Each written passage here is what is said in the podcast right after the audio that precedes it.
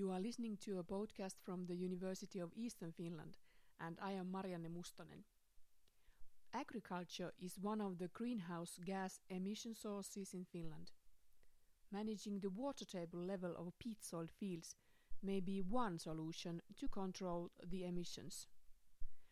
Last month we went to the Fogi of the northern Savonia, the countryside of Maaninka, to find out how the experiments are done.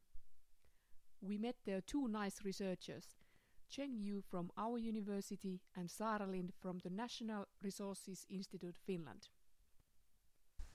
So my name is Saara Lind and I'm working as a researcher here at uh, Luke Maaninka. And uh, today we are here at the Serkisuo site, where we have an experiment going on at the peat soil site, where we are studying the greenhouse gas exchange of uh, peat soil uh, under water level manipulation. Um, we are doing this work in a collaboration with the University of Eastern Finland and with uh, Professor Maria Maljanen, and we have also here a PhD student, Chung Yu, who is uh, doing a lot of the field work at the site. So our idea is that with different water tables we could um, reduce the emissions of greenhouse gases that we have from the peat soils, while at the same time producing a good quality and good amount of uh, fodder. So we are uh, cultivating here uh, the mixture of timothy and meadow fescue for a fodder production. This is a grassland site, and uh, we are using this fodder here to feed the dairy cows at our Halala site. So we are doing two different kind of uh, flux measurements here for the uh, greenhouse gas exchange. So Chung Yu is doing the manual measurements, and uh, together with University of Eastern Finland we are carrying out the measurement of the using the eddy covariance technique for the gas exchange. So the eddy covariance technique is an, a direct and, and continuous measurement technique that uses the vertical wind velocity and the concentration of the greenhouse gases and their uh, um, covariance to calculate the uh, greenhouse gas exchange. So we do the measurements uh, at the frequency of ten hertz, and from that data we produce the thirty minute averages for the site, and there we can see whether the site is a sink or a source for the greenhouse gases. Chung Yu. Hello, uh, this is Zheng Yu, and I'm a PhD student from University of Eastern Finland. I had my master's degree in University of uh, Uni- University of Eastern Finland, uh, and I had my master's thesis with Saara and Maria Maljanen, who are now my PhD supervisors.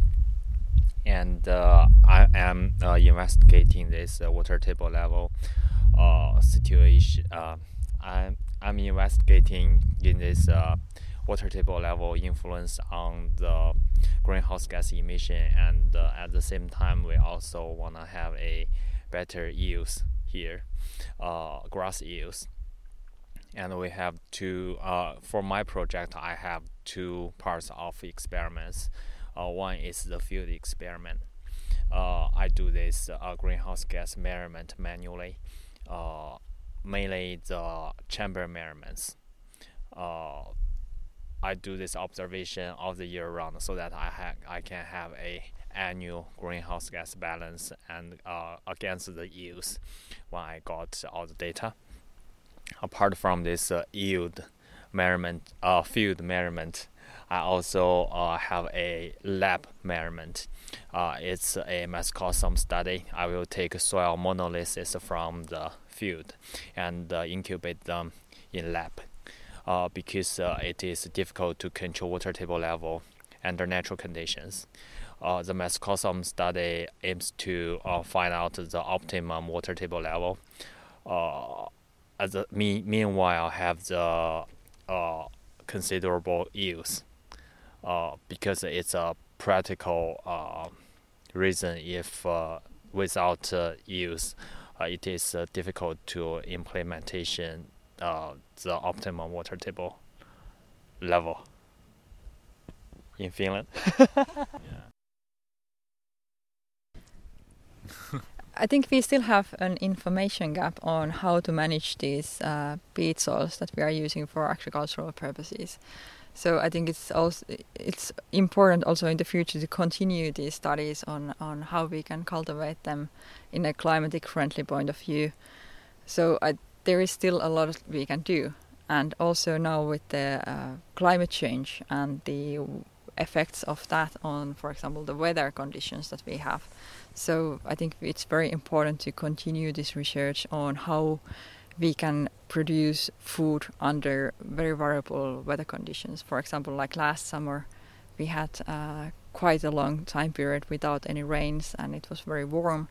So we still have to be able to produce food under those conditions.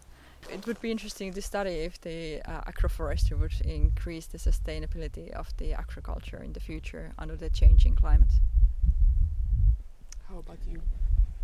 Yeah, because uh, this uh, rising water table would be the most effective way to reduce greenhouse gas emissions. But at the same, we need to consider the the yields from the grassland. So if it's possible to find a kind of balance point, I think it's quite practical in uh, real implementation in future. And I think there will be Uh, also very long way to go to how to figure out if we got this uh, very optimum uh, uh, water table level, how can we put them into practice, and uh, how the uh, soil, the grass react to these uh, different water table levels. The, I think there are many topics. You were listening to a podcast from the University of Eastern Finland. I am Marianne Mustonen, and our guests were Zheng Yu and Saara Lind. You can find the full story on our university's website. There are some photos and videos too, so you can see what the field experiment looks like. Thank you for listening, and please join us again.